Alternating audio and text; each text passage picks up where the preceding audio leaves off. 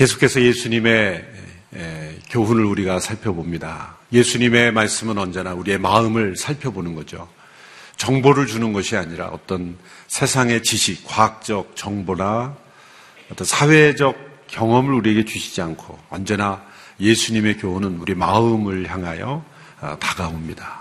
우리의 마음을 거울에 비추어서 어, 영혼의 거울이 되는 귀한 말씀들을 살펴보며 우리의 마음 속에 숨어 있는 죄, 숨어 있는 모순, 또 하나님을 대적하는 우리들의 모습들을 예수님은 드러내면서 또한 문제만 지적하는 것이 아니라 어, 회복을 또 제시하고 치료해 주시고 또 회복될 수 있는 그 길을 가르쳐 주시는 그런 분이십니다. 율법적으로 이렇게 해라 저렇게 해라 라고 말씀하시는 분이 아니라 은혜의 길을 우리에게 약속된 우리가 믿음을 따라 순종하면 반드시 그런 역사가 나타나는 그러한 인도의 말씀을 우리에게 주고 계십니다. 예수님은 일용할 양식을 위해 기도하라. 일용할 양식을 달라고 기도하라 하심으로써 가난이나 굶주림 자체를 절대로 경건하게 여기지 않으셨습니다. 가난이나 굶주림 자체를 신성사하지 않으셨습니다. 인간의 필요 가운데 일용할 양식을 주소서라고 기도하라고 하신 것은 가난이나 굶주림 자체가 하나님의 뜻이 아니며 그 굶주림 자체에 있다고 해서 그것이 하나님의 뜻 가운데 있다고 보기는 어렵다는 거죠. 그래서 어, 예수님께서도 굶주린 자를 먹여주셨지 않습니까? 병든 자를 고쳐주셨지 않습니까? 필요를 채워주시는 하나님. 우리의 몸을 죄악시하고 우리의 육신의 필요를 죄악시하는 것은 참된 진리가 아니라는 거죠. 또 한편으로 사람들은 종교적으로 스스로 배고프게 함으로써 자신이 고난과 어떤 금욕을 추구하면서 동시에 자신을 종교적으로 미워하는 그러한 죄도 경계하고 계십니다. 이것은 누가 굶으라고 해서 굶은 것이 아니요. 배고프라고 해서 배고픈 것이 아니라 자기 스스로 배고픔을 추구함으로써 그것을 종교적으로 미화시키는 것이죠. 하여튼 배가 부르나 배가 고프나 문제는 배입니다. 배가 불러도 죄고 또 우리는 스스로 배가 고프게 하면서 또 죄를 짓는 거예요. 금욕을 하면서 참된 회개에 이르지 못하고 도리어 죄를 짓는 모습. 참 인간 안에 있는 이 엄청난 모순을 우리는 보게 되는 거죠.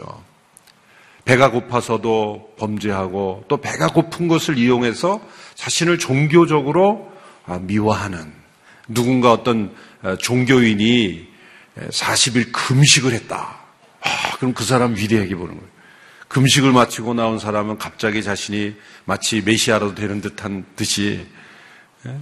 세상의 모든 비극을 자기 자신이 다 뒤집어 쓰고 아, 자신이 그 금욕을 통해서 세상을 구원하는 그런 엄청난 그리스도가 된 것처럼 그렇게 교만과 그 자부심을 가지게 되는 거죠. 어, 누군가 뭐라 하냐면 너 금식해 봤어. 나는 40일 해 봤어. 이러면서 제압하는 도구로 사용하는 내가 말이야 30일째 되니까 이런 게 보이고 이러면서 평생 그것을 자기의 어떤 어, 자랑으로 여기는 그러한 것들을 예수님은 모순이며 죄악이라고 말씀하시는 거예요. 마치 예수님의 대속의 죽음이 불충분하다는 듯이 예수님 스스로 그런 고난을 통해서 마치 자기가 어, 예수님이라도 되는 듯이 그렇게 행세하는 인간의 모습과 교만이 있을 수 있다라는 거죠. 자기 자신을 속이는 허영이죠. 다른 사람을 속이는 허영이 아니라 더 무서운 것은 자기 자신을 속이는 허영입니다. 당시에 바리새인들이 일주일에 두 번씩 금식하는 모습을 예수님께서 지적하십니다. 그들은 머리를 풀어 헤치고 뒤를 뒤집어 쓰고 흉한 얼굴을 하고 그리고 사람들이 많이 모이는 장터를 지나면서 나 금식하오 이러면서 사람들에게 보인 거죠. 그래서 그 당시에는 금식하는 금식 중에 있는 바리새인들은 눈으로 딱 보면 알 수 있을 정도로 그 외모와 모습과 표정에서 나 금식 중 이러고 쓰고 다녔다는 거예요. 그렇게 다른 사람이 볼 수 있도록 금식의 모양을 드러냄으로써 그들은 이미 자기 상을 받았느니라. 어떻게 하면 사람들이 나를 더 불쌍하게 보일 정도로 내가 흉하게 모습을 할까? 그 내면의 마음의 상태는 전혀 다른 곳에 있고 외형적인 어떤 그 모습이 비참하고 또 절망적인 슬픔의 모습을 꾸미는 그러한 화장과 그런 형태를 통해서 내가 얼마나 하나님과 가까운지 또 내가 얼마나 의로운지를 경건한지를 사람들에게 보이려고 했다는 것이죠. 가끔 저희들도 모임에 있으면은 식사를 안 하시고 가만히 눈을 감고 계시죠. 왜 안 해? 그때 나 금식이야. 그러면서 굉장히 비참한 얼굴을 하고 계시죠. 몇 끼 했어? 그랬더니 한 끼. 아침 한 끼 금식하고 나오셔서 모든 사람을 힘들게 하는 네, 그런. 그렇게 하지 마라. 라는 거죠. 예수님께서 16절에 이렇게 말씀하셨죠. 너희는 금식할 때 위선자들처럼 침울한 표정을 짓지 마라. 그들은 자기들이 금식하는 것을 사람들에게 보이려고 침울한 표정을 짓는다. 내가 진실로 너희에게 말한다. 그런 사람들은 이미 자기 상을 다 받았다. 자기 상을 다 받았다. 사람은 보여지는 것 그 자체가 상을, 상을 받는 자가 될 수 있다는 거예요. 사람이 다른 사람들한테 보여지는 것이 큰 보상이라는 거죠. 인간의 영혼은 누군가에게 보여질 때, 누군가가 나를 알아줄 때 그 자체가 보상이 될 수 있는 거예요. 제가 설교를 하면서 많은 사람들이 지금 나를 지켜보고 있다는 것을 즐거워하는 순간 저는 설교가 안 되는 거예요. 많은 사람들이 이렇게 많은 사람들이 내가 전하는 이 말씀을 듣고 있다니 거기에 도취되는 순간 설교자로서의 생명은 끝나는 거예요. 한 분이 앉아 있던 수천 수만의 사람들이 보고 있던 간에 사람들이 나를 보고 있다는 것 자체를 의식하는 순간 그거는 영적인 생명력이 끝나는 거죠. 명예욕이라는 것, 정치의 욕심이라는 것, 그것은 사람들에게 자신이 보여지는 것 자체를 즐거워하는 욕심이 숨어 있는 거예요. 사람들에게 보이는 것이 자기 상이 되는 것, 자기 상이 되는 것. 세상은 그 상을 주죠. 많은 사람들에게 상을 준다는 것이 어떤 뭐 트로피나 뭐 plaque 자체가 뭐가 뭐가 비싸서 그렇습니까? 많은 사람들에게 알려지는 거예요. 아, 이 사람이 이렇다. 그럴 때 그게 상이잖아요. 세상에서는 그게 상이 필요하죠. 그러나 영적인 상, 영적인 상은 전혀 다르다. 영적인 상은 사람들에게 보여짐으로써 오히려 그 상의 가치와 능력이 떨어진다 라는 거죠. 그래서 교회 안에서 사람들한테 보이는 상이 많으면 그거 문제가 있어요. 예. 전도상, 무슨 상, 무슨 상. 해마다 그런 교회도 있더라고요. 통계를 내가지고 이렇게 몇 명을 전도했는가 이렇게 그래프로 다 이렇게 그래프로 이렇게 보이더라고요. 로비에 가보니까 아, 이재훈 집사는 몇 명 전도하고 뭐 박종길 장로님은 몇 번 몇 명 전도하고 이렇게 그래프로 다 이렇게 붙이는 거예요. 한눈에 보니까 한 몇백 명밖에 안 되는데 전도 한, 한 사람도 안 한 사람, 어? 전도 많이 한 사람 다 보여지는 거예요. 어휴, 뭐, 숨 막혀서 어떻게 신앙생활 하겠어요? 매주마다 실적이 올라가듯이 다 보이는 거예요. 그, 그, 그렇게 보여지는 것, 그게 얼마나 그 사람들에게 그 스트레스가 될까. 그게. 그 보여지는 것 자체가 많이 하면 할수록 보여짐으로써 그 전도의 소중한 가치가 혹시 손상되지 않을까. 뭐 그 자체를 뭐 비난하고 싶으면 안 됩니다. 열심히 전도하는 데인데 뭐 어떡하겠어요. 그런데 그것이 가져다 주는 영적 위험. 그래서 올해 전도왕 그러고 상 받으면 아, 나는 전도왕이다. 그런 상이 교회 안에서 이루어질 때 사람에게 보여지는 것으로 인해서 우리의 영혼이 하늘에서 받을 상. 정말 보이지 않게 많은 영혼을 한 영혼 한 영혼 전도하는 얼마나 많은 성도들이 있습니까? 그분들이 이 땅에 사람들에게 보여주려고 했겠습니까? 그러한 어떤 영적 가치가 무너져 갈 수 있다는 것이죠. 영적인 일을 하면서도 그것이 도리어 하나님 앞에 걸림돌이 되고 또 회개를 방해하는 그러한 모순에 빠지는 모습을 보여주는 거예요. 자기 상을 이미 받았느니라. 하나님 앞에서의 모든 일은 이 땅이 아니라 영원하에 속한, 영원에 속한 가치로 우리가 경험해야 한다는 것을 우리에게 말씀해 주고 있습니다.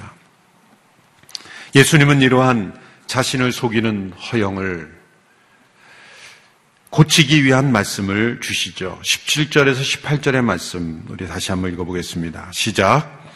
너는 금식할 때 머리에 기름을 바르고 얼굴을 씻어라. 그래서 내가 금식하는 것을 사람에게 보이지 말고 은밀하게 계셔서 보시는 내 아버지께만 보이도록 하여라. 그리하면 은밀하게 계셔서 보시는 내 아버지께서 내게 갚아 주실 것이다. 은밀이라는 단어를 반복하고 있습니다. 은밀에 뿌리 내리라.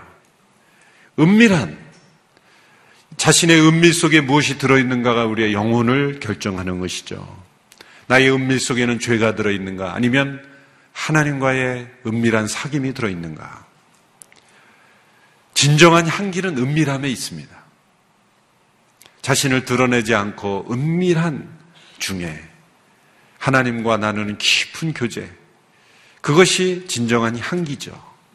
은밀한 구제, 은밀한 기도, 그리고 은밀한 금식. 진정한 믿음의 그 영성은 이 은밀함에 있다는 거죠. 사람을 의식하지 않고 사람에게 보이려고 하지 않고 하나님과 나만이 하는 그러한 사귐 속에서 나오는 어떤 믿음의 행위, 신앙적인 어떤 열매들이 진짜 믿음의 모습이라는 거죠. 만일 그 하나님과 나만의 은밀한 사귐에서 나온 것이 아니라면 향기가 잃어버려지는 거죠. 사람에게 보여주는 순간 그 향기는 다 날아가 버린다. 라고 말할 수가 있습니다. 그래서 에이비 브루스라는 그런 어, 그 믿음의 사람은 이런 조언을 했어요. 만일 숨기고 싶은 유혹이 든다면 드러내라. 만일 내 삶 속에 숨기고 싶은 죄나 그런 모습들이 있다면 과감하게 용기 있게 드러내라. 그런데 혹시 드러내고 싶은 그런 것들이 있다면 숨기라. 아, 자신의 어떤 선행, 자신의 어떤 모습, 믿음의 삶, 그것을 자랑하고 싶으면 드러내고 싶을 때는 숨기라. 아, 그 차이를 잘 아시는 거죠? 숨기고 싶은 일은 드러내고, 드러내고 싶은 일은 숨기라. 이것이 우리의 영적 생활의 도움이 되는 귀한 말씀입니다. 예수님께서 바리새인들에게 여러 질문을 받으셨는데 그 중에 한 질문이 금식에 관한 질문이죠. 바리새인들이 찾아와서 예수님께 이런 질문을 합니다. 요한과 제자들은 정기적으로 금식을 하는데 왜 당신과 당신의 제자들은 금식하지 않습니까? 예수님께서 이렇게 대답하죠. 신랑이 신부와 함께 있을 때 금식할 수 있느냐? 그러나 신랑을 빼앗길 날이 올 텐데 그때는 금식할 것이니라. 이 말씀은 무슨 말씀입니까? 신랑이 온 때라는 거죠, 지금은. 예수님이 신랑이시죠? 예수님이 이 땅에 오신 것은 하나님의 나라가 임한 사건이요. 그것은 마치 신랑을 기다리던 신부가 신랑을 맞이한 기쁨과도 같다. 이 땅에서 경험할 수 있는 많은 기쁨 중에서 그래도 가장 큰 기쁨이 신부가 신랑을 맞이하는. 그러니까 유대인들은 결혼식 때 신부가 신랑을 기다리게 하죠. 우리처럼 신랑이 먼저 입장해서 신부를 기다리는 게 아니라 신부가 신랑을 기다려요. 정반대인데 고약한 것은 고약하다고 표현하는 것은 결혼식장에서 기다리는 게 아니라 그냥 기다리는 거예요, 마냥. 이 기간이 뭐 며칠, 일주일 이렇게 오랜 적어도 1, 2주일이 걸리기 때문에 대략적인 기간은 있지만 언제 올지 모른다는 거예요. 그러니까 하염없이 신랑을 기다리는 거예요. 왜 그렇게 했을까? 왜 이렇게 여자들을 고생시키실까? 그것은 신랑이 나타났을 때 이 놀라며 기뻐하는 기쁨을 극대화하려고 했던 것 같아요. 그러한 문화적 관습이 바로 신랑 대신 예수께서 언제 오실지 모르니 기다리라. 그래서 열처녀 비유 저처럼 예, 그 등불 기름을 준비하지 못했기 때문에 신랑을 맞이하지 못하는 그런 처녀가 되지 못해 아, 되지 말아야 된다. 그런 교훈을 그 문화 속에서 주신 거죠. 그러니까 신랑이 온 기쁨, 그 신랑이 온 기쁨인데 너희들이 금식할 수 있느냐? 이것은 예수님께서 금식을 필요 없다고 하신 게 아니에요. 오늘 이 산상순에 너희가 금식할 때라고 했으니 금식을 당연한 것으로 좋은 것으로 귀한 것으로 여겼다는 거죠. 금식할 때라는 그 말씀 속에는 금식은 소중한 가치가 있다는 걸 인정하신 거예요. 그리고 그 금식의 내용을 바꿔주신 거예요. 유대인들은 절망의 금식을 했어요. 그들은 공허함의 금식을 했고 슬픔의 금식을 했어요. 그런데 이제 예수님이 이 땅에 오심으로써 우리에게 시작된 금식은 공허함의 금식이 아니에요. 슬픔의 금식이 아닙니다. 기쁨의 금식이요. 갈망의 금식이에요. 절망의 금식이 아니라 갈급함과 갈망의 금식이에요. 신랑을 빼앗길 날이 올 텐데 그때는 금식할 것이니라. 신랑을 빼앗긴다는 말이 어떤 때입니까? 예수님이 이 땅에 오셔서 부활 승천하시고 십자가에 죽으시고 부활 승천하시고 다시 오실 그때의 기간 동안을 의미하신 거예요.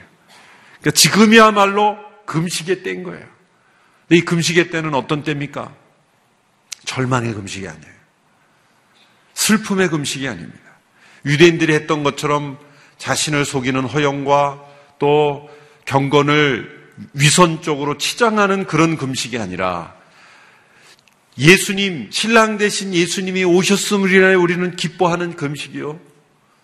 또 그 신랑 되신 예수님께서 지금은 우리와 성령으로 임재하시면 영원히 함께 거할 그때를 기대하며 갈급하는 금식이요. 그 충만함에서 나오는 금식이 되야 된다는 거예요. 존 파이퍼 목사님의 글을 제가 잠시 인용하겠습니다. 잘 들어보십시오. 우리가 금식하는 것은 우리가 경험하지 못한 어떤 것을 갈급해서가 아니라 예수님의 임재라고 하는 새 포도주가 너무나 만족스럽기 때문이다. 우리가 열정적으로 금식하는 것은 예수님의 임재를 결코 맛보지 못해서가 아니라 그분의 성령을 통해 그 임재를 놀라울 정도로 맛보았으므로 그 즐거움이 충만히 완성되기까지는 만족할 수 없기 때문에 하는 것이다. 바로 이 뜻입니다. 예수님의 금식에 관한 교훈을 너무나 정확하게 설명한 거예요. 어떤 것을 경험하지 못해서 갈급한 게 아니라 신랑 대신 예수님께서 우리의 이 역사와 우리의 삶 속에 찾아오셨기 때문에 그 그분의 임재하심을 사모하고 기뻐하고 갈급해 하는 것. 온전한 기쁨과 그분의 임재를 경험하기를 원해서 행하는 금식이라는 거죠. 그래서 우리는 우리에게 나쁜 것만을 금식하는 것이 아니라 하나님께서 우리에게 주신 좋은 것들을 내려놓는 것이 금식인 거죠.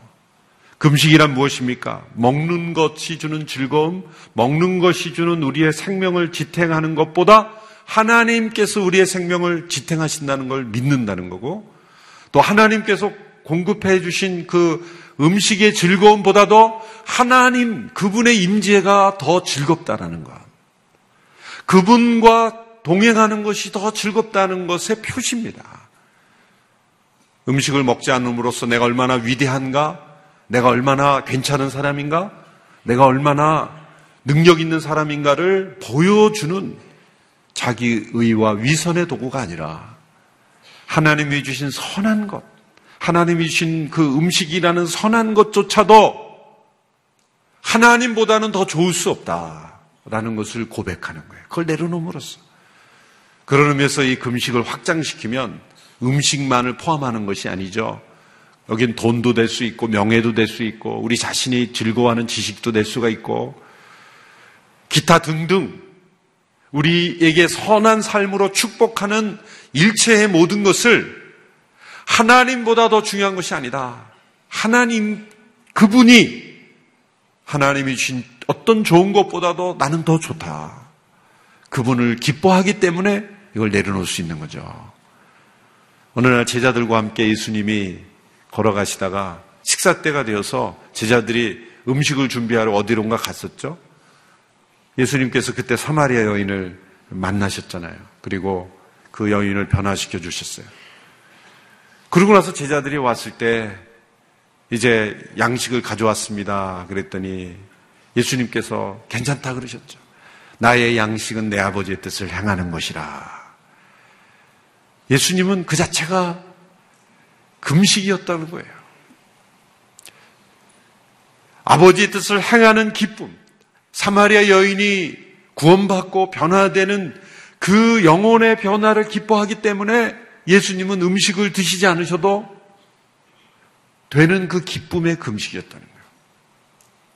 여러분 결혼식 피로연에 가봤을 때 신랑 신부가 제일 먼저 와서 열심히 먹는 신랑 신부 있습니까? 먹어둬야 돼. 열심히 가서 막 식 끝나자마자 달려가서 먹습니까? 예. 그날은 자동 금식이에요. 자동 금식이죠. 예. 너무 기뻐서. 사람은 너무 슬플 때도 금식이 되지만 너무 기쁠 때도 금식이 되는 거예요. 먹는 게 그렇게 큰 기쁨이 안 되는 거예요. 예. 사람이 우울하고 힘들고 지치면 먹는 것을 기대하지만 이 하늘의 에너지와 이 신령한 기쁨들이 넘쳐나면 먹는 것 조금 적게 먹어도 돼요. 먹는 것 안 먹어도 내 안에 기쁨이 충만하게 되는 것이죠. 오히려 너무 많이 먹어서 병드는 시대, 우리가 하나님의 임재를 깊이 사모하면 우리는 더 큰 하나님의 임재를 통해서 큰 기쁨과 즐거움을 경험할 수 있다는 것이죠. 그러므로 이 바리새인들이 금식하면서 슬픈 표정을 일부러 짓는 것 이것이야말로 얼마나 어리석고 얼마나 수준 낮은 모습입니까? 그런데 문제는 이런 사람들이 다른 사람들이 다 보인다는 걸 모른다는 거예요. 자기 자신에게 속는 거죠. 자기 자신을 속이는 허영에 빠진 사람은요. 다른 모든 사람들은 자기만 빼고 모든 사람들이 저 허영에 빠졌다는 거 다 알아요. 자기만 몰라요, 자기만. 교만한 사람은 자기가 교만하다는 걸 자기만 몰라요.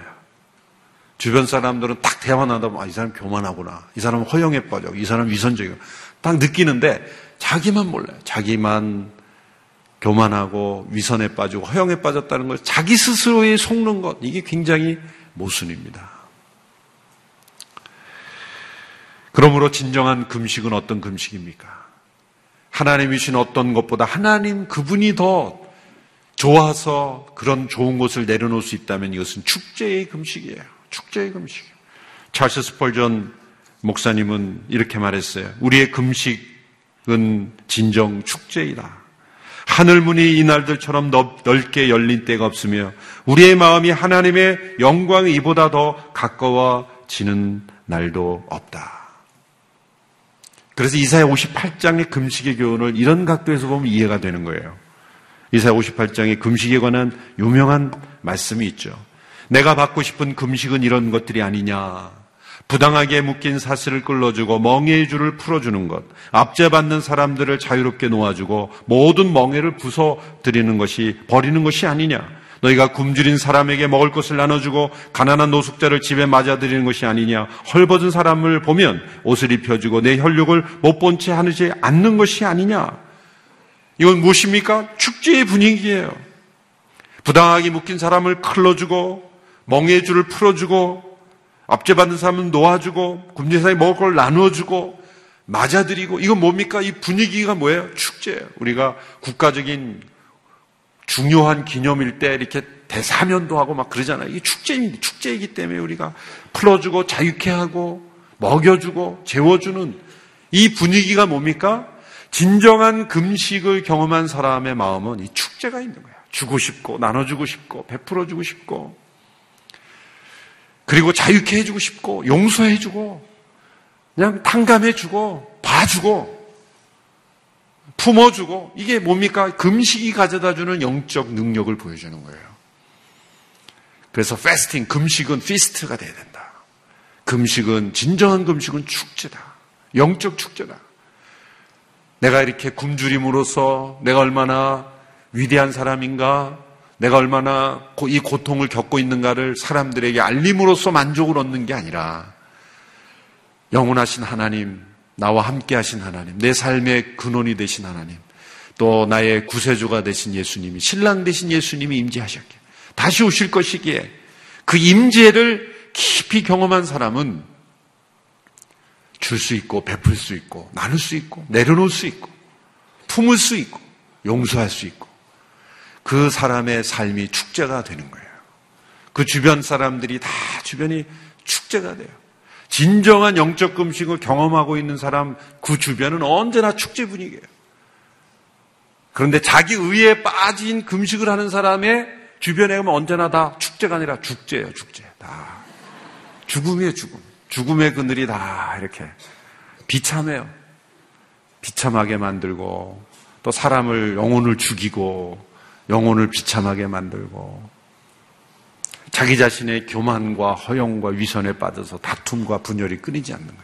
진정한 금식 속에 있는 사람들의 주변은 언제나 기쁨과 감사와 나눔과 구제와 선교와 그런 용서가 흘러넘치는 축제의 분위기가 되는 거예요.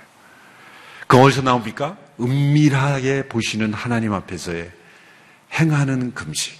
이 금식이 우리의 영혼을 살리고 또 주변 사람들을 살리게 된다는 거죠. 이 깊은 은밀함의 금식을 우리 모두가 누리는 어, 그래서 영적 능력을 가지고 살아가는 우리 모두가 되기를 축원합니다. 기도하겠습니다. 자신을 속이고 사람에게 보이려고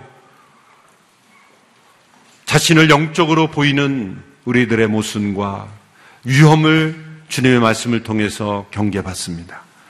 주님 우리 안에 있는 이 영혼의 깊은 위험에 빠져들지 아니하도록 우리 자신을 경계하며 하나님의 말씀 앞에서 은밀하게 보시는 하나님 앞에서 날마다 정직하게 진실하게 나아가는 우리 모두가 되게 하여 주시옵소서. 예수님의 이름으로 기도합니다. 아멘.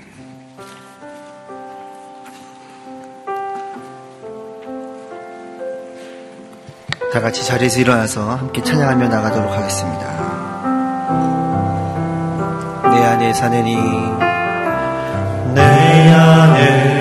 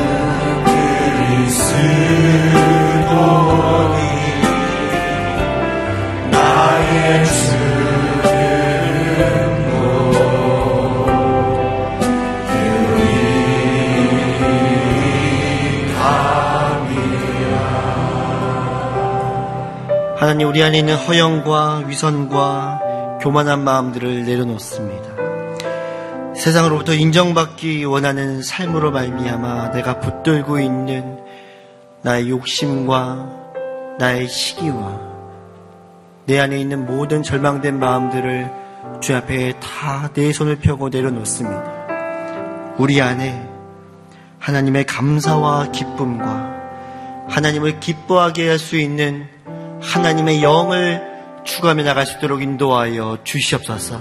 우리 간절한 마음으로 함께 기도하며 나가도록 하겠습니다. 하나님 그렇습니다. 우리 오늘 말씀을 통해 드렸던 것처럼 우리 안에 허영이 떠나가게 하여 주시옵소서. 우리 안에 잘못된 위선이 떠나가게 하여 주시옵소서. 우리 안에 잘못된 교만이 떠나가게 하여 주시옵소서. 하나님 내 안에 종교적인 열심을 넘어서 예수 그리스도를 닮아갈 수 있는 하나님을 닮아갈 수 있는 하나님의 성품을 추구하며 나갈 수 있는 놀라운 축복의 은혜를 허락하여 주시옵소서.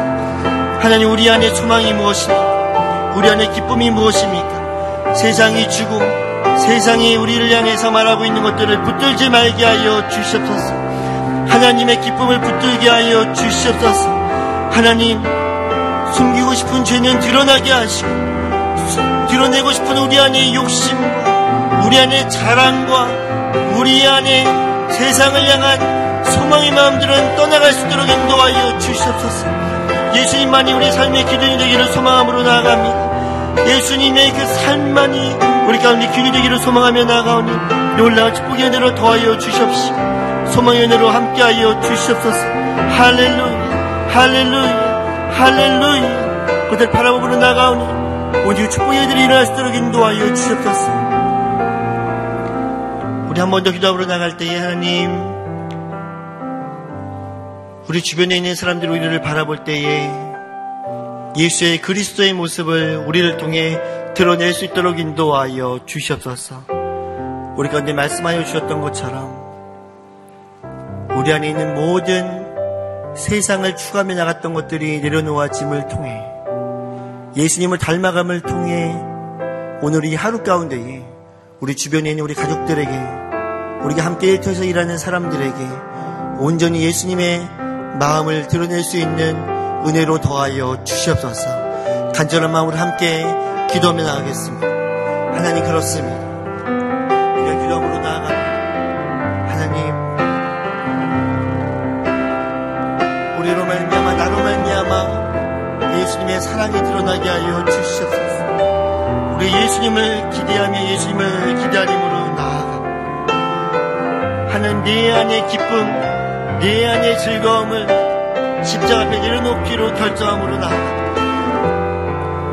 하나님을 온전히 바라보게 하여 주시옵시고 내 안에 예수를 바라보므로 말미암아 사람들이 나를 바라보므로 말미암아 예수님이 있다고 고백하며 나갈 수 있는 놀라운 축복의 은혜가 나의 삶 가운데 우리의 삶 가운데 일어날 수 있도록 인도하여 주시옵소서. 우리 안에 있었던 잘못된 마음들이 드러나 우리 안에 온전히 숨기우려 내 안의 사랑을 내 안에 내 모습을 숨기우려면 하나님 온전히 영광 받으시는 오늘 하루가 될 수 있도록 인도하여 주시옵소서. 하나님 우리 안에 숨기고 싶은 죄는 드러나게 하여 주시옵소서. 드러내고 싶은 내 안의 자랑과 내 안의 욕심은 십자가 앞에서 온전히 녹아지, 녹아지는 오늘 하루가 될 수 있도록 인도하여 주시옵소서. 세상으로부터 인정받는 삶이 아닌 예수님으로부터 인정받는 영적인 생명력이 우리 가운데 샘솟듯 일어나게 하여 주시옵소서. 그렇게 하실 주님의 이름을 찬양함으로 나아갑니다. 이제는 우리 주 예수 그리스도의 은혜와 하나님 우리 아버지의 사랑하심과 성령님의 늘 동행하심의 역사가 내 안에 예수님만 바라보고 예수님의 사랑만 붙들고 예수님의 은혜만 붙들고 살아가기로 다짐하는 이 자리에 모인 모든 성도님들과 그들의 모든 일터와 가정과 우리의 조국 대한민국 위에 이제부터 영원토록 함께 하시기를 간절히 축원나옵나이다. 아멘.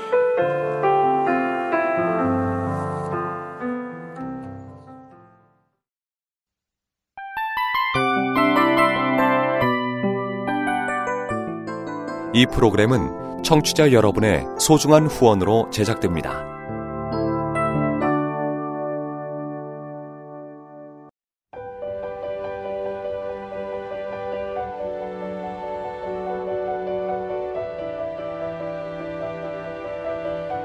세상에는 수많은 교회들이 있지만 더 깊이 있는 말씀 강해를 찾기 위해 크기로만 교회를 선정하지 않습니다. 보다 좋은 영적 콘텐츠를 더 많이 나누기 위해 방송비를 받지 않습니다. 1년 365일 복음만 전하고 싶어서 우리는 광고를 하지 않습니다. 온누리의 복음을 땅끝까지 CGN TV와 함께 땅끝 성교사가 되주세요